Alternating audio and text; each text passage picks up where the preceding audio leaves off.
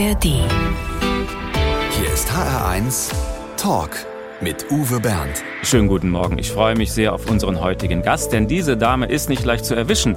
Sie lebt seit vielen Jahren in Florida, weit weg von ihren beiden Söhnen, die inzwischen in Berlin und in New York wohnen. Aber nach Deutschland kommt sie immer dann, wenn sie ein neues Projekt vorstellt. Im Bereich Fitness und Ernährung hat sie sich zu einer gefragten Expertin hochgearbeitet, zum Beispiel mit ihren Pilates- und Yoga-DVDs, mit diversen Apps und Büchern über Faszien und Fitness. Und jetzt ist sie immer wieder im Lande. Das heißt, sie hat doch wieder was mitgebracht. Herzlich willkommen, Barbara Becker. Hallo Uwe, danke, dass ich hier sein darf. Und war das heute auch schon so ein typischer Barbara Becker Morgen mit selbstgekochten Porridge, mit Meditation, vermutlich 400 Liegestütz und so? Also 400 waren es tatsächlich nicht. Nee. Also ich ähm, habe natürlich auch jetzt mit den Jahren immer ein bisschen mehr in mich reingehört und weiß, äh, dass man jetzt auch nicht keinen Marathon und auch keine 400 Liegestützen braucht, um beweglich und mobil zu bleiben bis ins hohe Alter. Das ist ja das Ziel und auch gesund. Also es gab tatsächlich gebackenes Brot, von mir selbst gebackenes Brot und äh, ein Ei und was habe ich noch gegessen? Avocado. Mushroom-Tee und äh, meditiert habe ich heute Morgen auch schon, weil ich gerade Sätze sprechen möchte mit dir. Wenn Sie so fit werden wollen, wie Barbara Becker es ist, dann bleiben Sie am besten bei uns bis 12. HR1. Genau meins. Wir leben in merkwürdigen Zeiten. Immer mehr Menschen tracken ihr ganzes Leben. Für alles Mögliche gibt es eine App im Handy. Wie viele Schritte bin ich heute gegangen? Wie viele Treppenstufen habe ich genommen? Wie viele Stunden habe ich letzte Nacht geschlafen? Barbara Becker geht jetzt noch einen Schritt weiter. Sie hat wochenlang ein Arm-UFO getragen. So nennt sie ein Dauermessgerät für den Blutzuckerspiegel. Und auch diese Daten werden dann aufs Handy übertragen. Äh, wozu? Ich bin heilfroh, dass ich nicht zuckerkrank bin. Warum sollte ich mir eigentlich ohne medizinischen Grund so ein Gerät an den Arm tackern? Tut das nicht weh?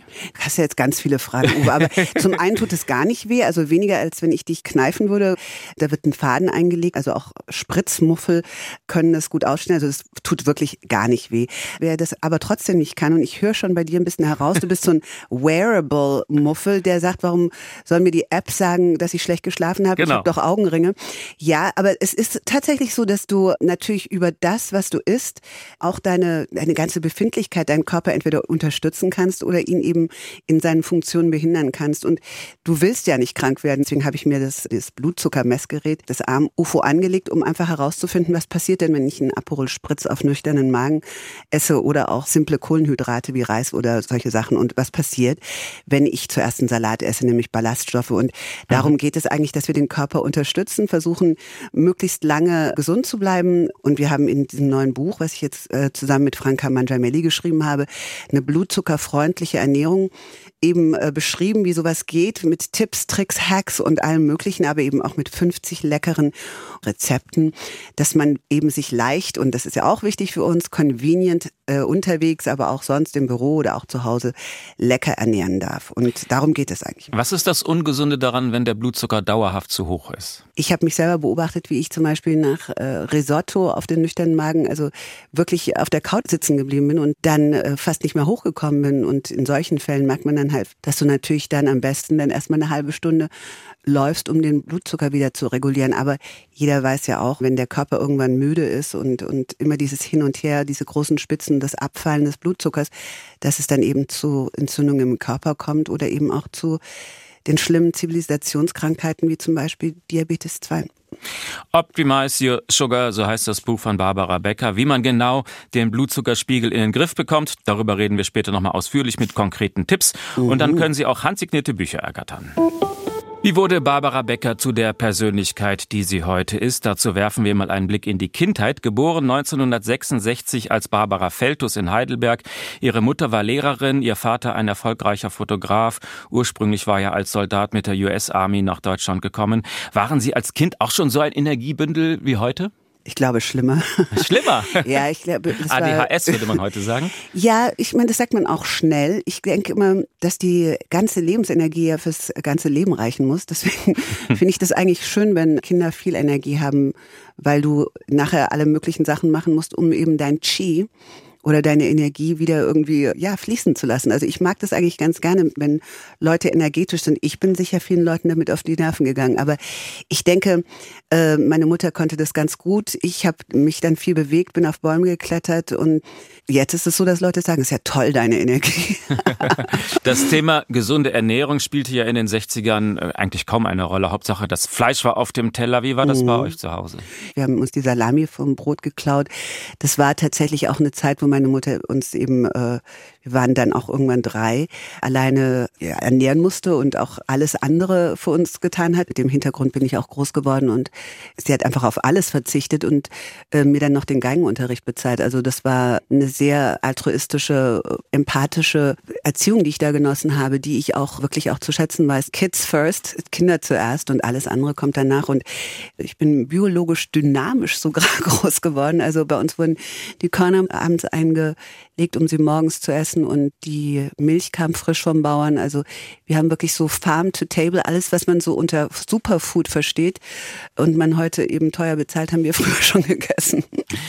Ja, das klingt für die 60er sehr ungewöhnlich. Sie waren mhm. dann auf einer Waldorfschule, das ist der das Grund. Ist richtig, ja, genau. Ja. Klingt behütet. Und Sie haben sich mal als Traumtänzerin beschrieben. Wovon hat denn die kleine Barbara geträumt?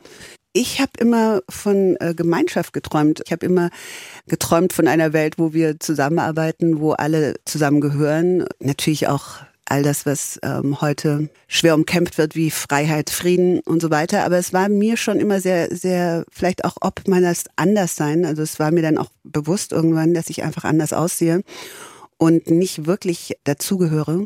Das habe ich mir dann schon irgendwann auch gewünscht, dass ich irgendwie angenommen werde, so wie ich bin. Mussten Sie denn als Kind schon rassistische Beleidigungen wegen der Hautfarbe sich anhören?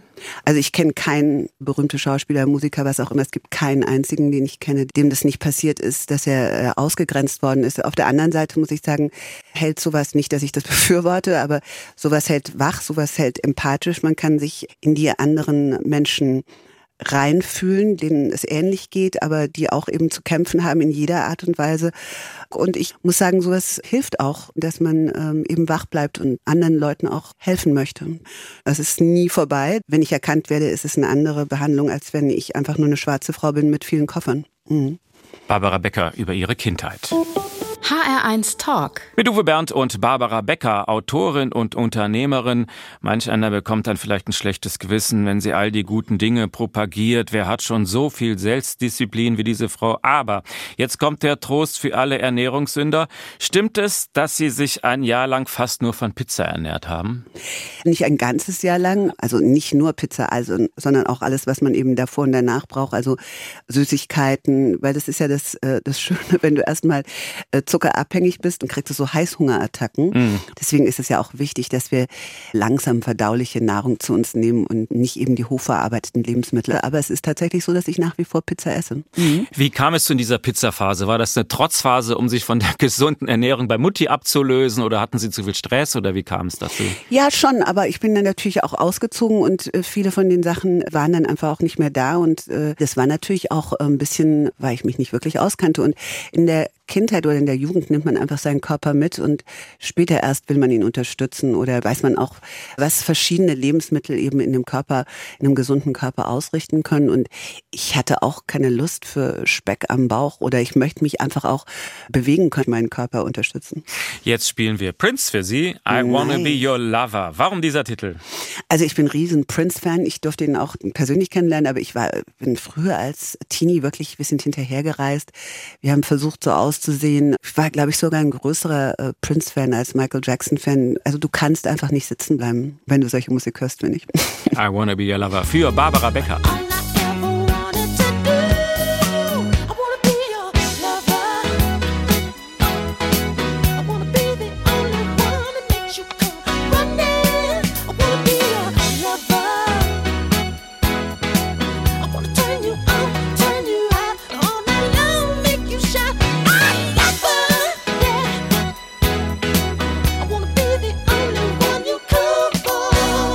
Wenn eine Ehe nach sieben Jahren zerbricht, dann ist das immer eine Tragödie, vor allem wenn kleine Kinder mit im Spiel sind. Das haben viele Menschen ganz ähnlich erlebt. Aber wenn sich dann auch noch die Boulevardpresse darauf stürzt und nach schmutzigen Details sucht, dann stelle ich mir das ganz besonders schwierig vor. So erging es auch Barbara Becker. Haben Sie sich damals Deshalb mit den Kindern nach Florida zurückgezogen, um diesem ganzen Rummel zu entgehen? Sag mal, Uwe, ist es okay, wenn wir uns duzen? Ja. Ich habe dich jetzt einfach mal. Ja, ja kein Problem. Ich meine, du okay. bist ja ein Jahr älter. Eigentlich müsstest du mir das angeboten haben, aber das mache ich jetzt auch frecherweise. Ja. Okay. Sehr gut. Ähm, ich habe mich ja nicht gleich zurückgezogen, sondern ich war schon in Florida, als es dann losging. Ich habe das wirklich eher auch äh, für die Familie gemacht, also einfach um da Ruhe reinzubringen, auch für die Kinder. Ich glaube, es ist noch schwieriger für Kinder, die sich sowas ja nicht aussuchen können. Du galtest dann eine Weile als die Ex von Boris Becker, hast aber dann ganz schnell dein eigenes Ding gemacht als Unternehmerin, Sportbekleidung für Also ich Frauen. möchte sagen, ich bin immer noch die Ex. Das ist einfach so. Das Das, kriegen die Leute nicht raus, das ist kein Problem. Ich bin aber dafür die Nummer eins, muss man auch sagen. Okay. Also mit dem Begriff hast du auch gar kein Problem. Nein, das ist wohl, ich will auch die Kinder nicht abgeben, das ist wunderbar. Ja.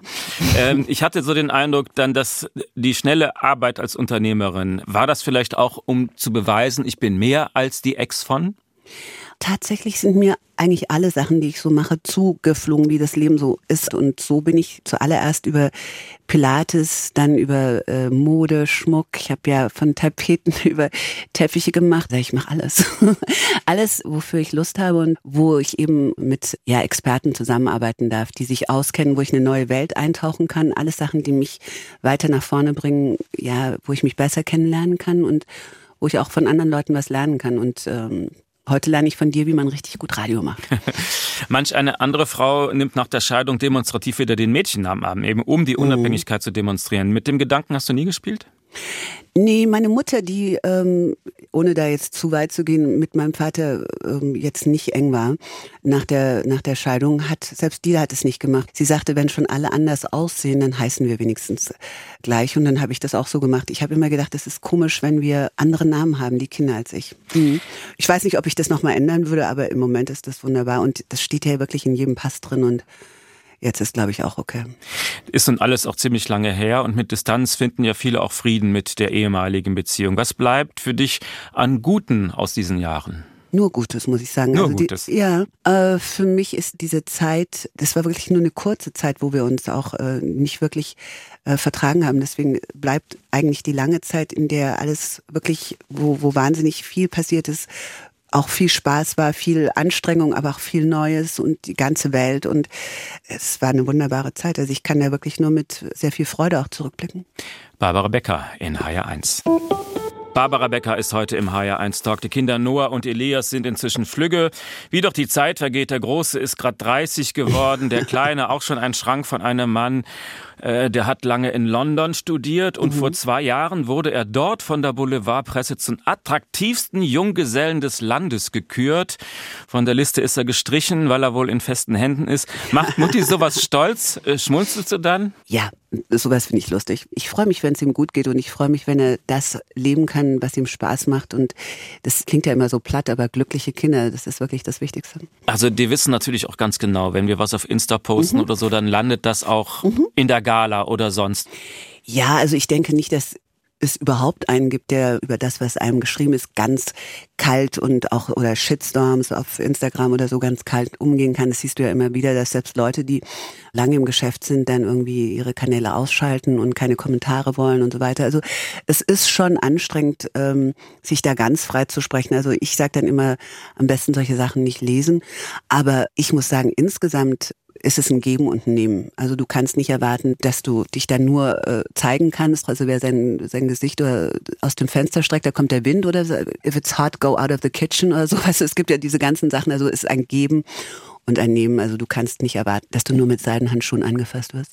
Aber wenn du zum Beispiel mit deinen Jungs eine Jeans-Kollektion vorstellst, mhm. dann weißt du ja ganz genau, diese Fotos verbreiten sich in Windeseile weltweit. Mhm. Da braucht man gar keine teuren Anzeigen schalten. Also der Name Becker ist zu einer Marke geworden und die Jungs damit auch? Ich glaube, dass man inzwischen ohne Marketingtopf an sich äh, überhaupt kein Geschäft mehr machen kann. Also das ist ja ganz wichtig, eben auch wegen den sozialen Medien, was ich ja schon sagte, oder ob es die Bund oder was auch immer ist. Die müssen ja auch von Anzeigenkunden leben. Also ich glaube, ganz ohne ist es nicht. Ich glaube, dass es hilft, wenn du heute ja ein bekanntes Gesicht hast, ob das jetzt eben Social Media oder auch Fernsehen oder was auch immer ist oder über deine Arbeit, die du eben machst. Aber ganz alleine geht es nicht. Also du brauchst schon irgendeine Art von, von Marketing-Topf, sonst, sonst stirbst du da vorne und hinten dran passiert einfach nichts. Du musst es aufarbeiten, da müssen Leute echte Arbeit machen, da gibt es Kampagnen, da gibt es äh, Strategien und so weiter. Also das ist nicht so einfach. Barbara Becker in HR1. HR1 Talk. Barbara Becker ist unser Gast heute. Wir sind per Studioleitung mit ihr in München verbunden.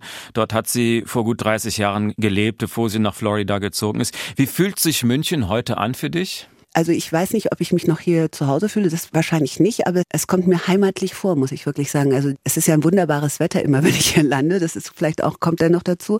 Aber ich kenne mich natürlich auch besser aus. Ich habe mir das jetzt angewöhnt, dass ich viel laufe durch die Stadt. Ich habe ein schlechtes Orientierungsbewusstsein. Also für mich ist es immer wichtig, dass ich nicht nur rumgefahren werde oder nur rumfahre, sondern dass ich auch die Straßen ablaufe, mich an den Gebäuden oder den Bäumen orientieren kann und dann so ein Gefühl dafür bekomme. Und das ist natürlich hier leicht für mich, weil ich natürlich hier die Straßen gelaufen bin mit Kinderwagen und ohne und das ist ein bisschen Heimatgefühle schon. Gleich füllt Barbara Becker in München den HR1 Fragebogen aus. Yay, Überraschung. Barbara Becker schreibt ein Buch nach dem anderen, dann ist der HR1 Fragebogen für Sie bestimmt die leichteste Übung und der kommt jetzt. Mein schönstes Privileg als Barbara Becker ist. Ah, das schönste Privileg ist, dass ich Leute mit einem Foto einem Selfie oder ja, einem Lächeln glücklich machen kann. Das ist wirklich ein Privileg. Ein halbes Pfund Butter kostet ungefähr. In Amerika sehr, sehr teuer. Ich würde mal sagen, in Amerika fünf Dollar. Mhm. Zuletzt geklaut habe ich. Ähm, ich habe neulich bei meiner Freundin Tanja Fischer eine Wasserflasche geklaut, die mir sehr gut gefallen hat. Hab's aber direkt äh, angesagt. Ich habe zuerst gesagt und dann geklaut. Kalt duschen. Immer. Ja, immer mehr. Jeden Tag? Ja. Oh wow. Mhm. Von meinen Kindern habe ich gelernt. Kalt duschen um. ja, der Elias ist ja so wirklich mit Selbstversuch. Der hatte mir jetzt gerade eben auch gesagt, dass Schlafen eben das Wichtigste ist. Noch wichtiger. Wir hatten dann auch gerade gesagt, gesundes Essen. Sagt er, nee, Schlaf ist wichtiger. Und das hat er wirklich so vehement gesagt. Also der liest gerade ein Buch über Schlafen von dem lerne ich dann das. Von Noah lerne ich auch wahnsinnig viel, auch sehr viel Geduld. Der ist jemand, der sehr gut kommuniziert, kommi, kommu, kommunikativ ist. Haha. Und ja, der sich gut austauschen kann, der die Sachen anspricht und ausspricht, auch wenn sie manchmal unangenehm sind, der auch Stille erträgt. Und da lerne ich solche Sachen, dass man eben auch das Leben auch nochmal anders sehen kann. Und von den Kindern können wir das ja lernen. Am meisten auf die Palme bringt mich. Insgesamt Ungerechtigkeiten gegen Menschen, die sich nicht wehren können. Mhm. Glück bedeutet für mich? Meine Kinder in einem Raum zu haben. Ich kenne wirklich Leute, die ums Eck wohnen mit ihren Kindern und ich finde das echt ein Luxus. Das war bei uns einfach oder ist bei uns einfach anders. Ich kann mich natürlich immer daneben setzen, aber das ist für mich toll. Das Schwierige an der Demokratie ist, mm, dass sie manchmal länger dauert und dass sie auch geübt werden muss. Das ist ja nichts, was man sagt, jetzt wissen wir es, wie es geht, sondern es ist lebendig und muss gearbeitet werden. Und dazu gehört, sich selbst zurückzunehmen, dem anderen zuzuhören, unangenehme Fragen zu beantworten und auch mal andere Meinungen gelten zu lassen. In meinem Koffer darf niemals fehlen.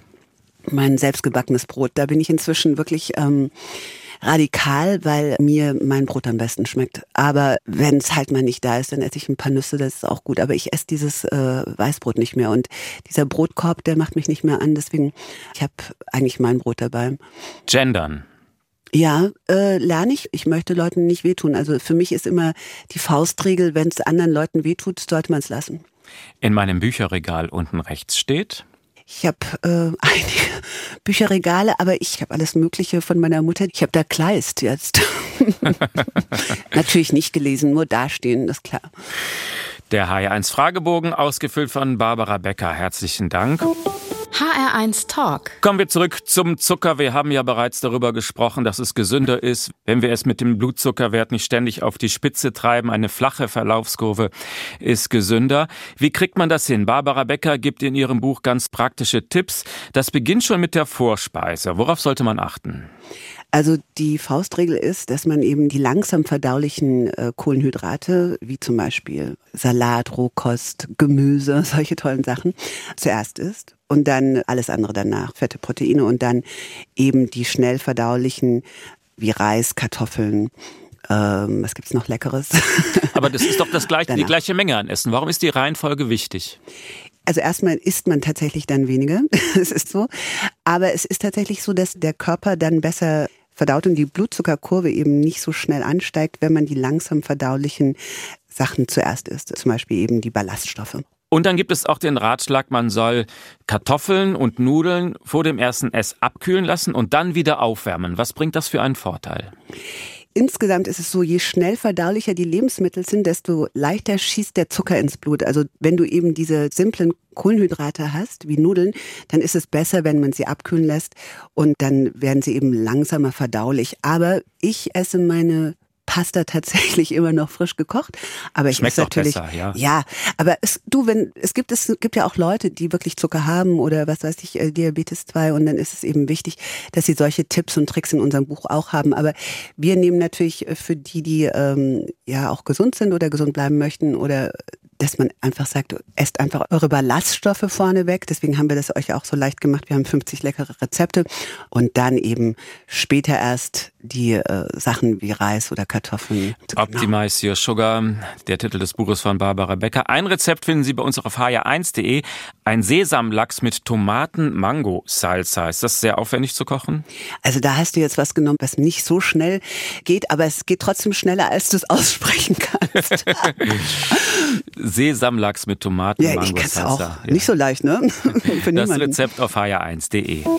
HR1 Talk. Mit Uwe Bernd und Barbara Becker. Tanzt du noch sehr gerne? Du meinst, ob mir da der Spaß vergangen ist? Nein, aber was tanzt du denn am liebsten so?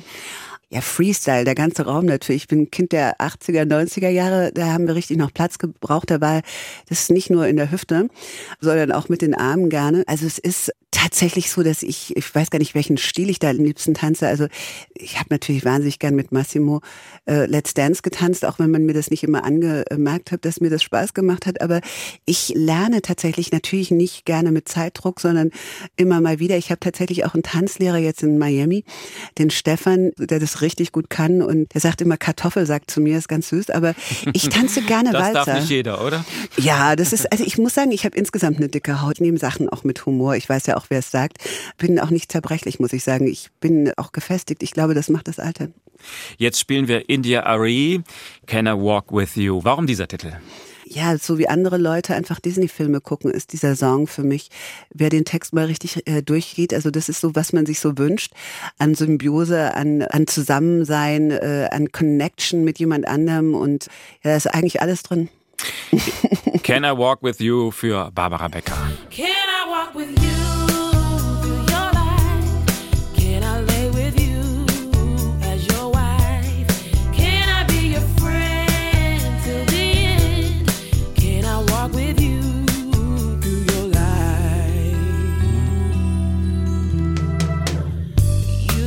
me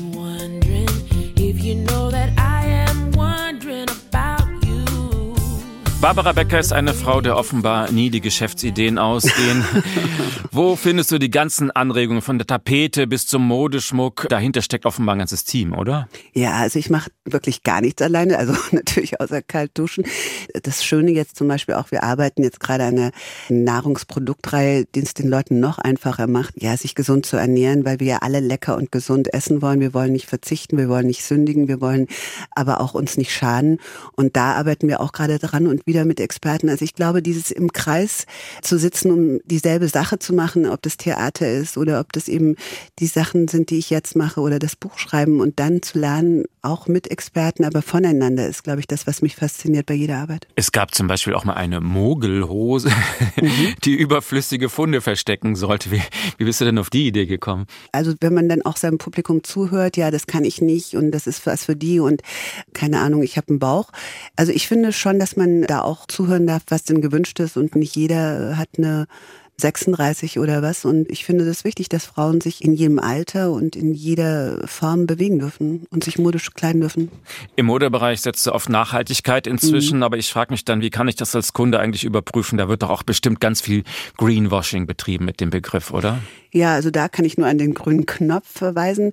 Auch das Lieferkettengesetz, also da kann man sich ja dann eigentlich drauf verlassen, wenn man weiß, wo die Sachen gemacht werden, wer die macht. Also das finde ich eine ganz gute Geschichte. Also wenn man weiß, wo sie herkommen und wer sie gemacht hat. Ich wundere mich über dieses Riesenspektrum. Also wir haben jetzt gehört Mode, wir haben gehört Nahrungsergänzungsmittel Mhm. und dann doch wieder Autorin.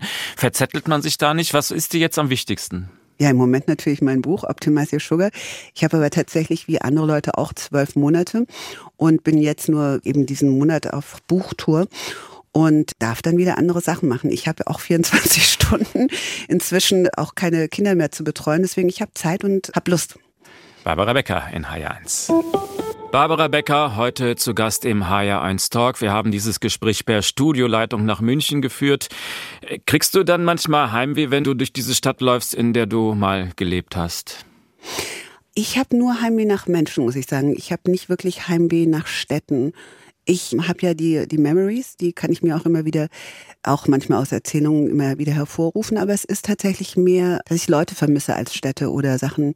Manchmal vermisse ich irgendwelche leckeren Essenssachen, aber nicht wirklich so eine Stadt an sich. Hast du also mit Deutschland als Heimat für dich abgeschlossen oder gibt es manchmal auch den Gedanken, vielleicht zurückzukehren?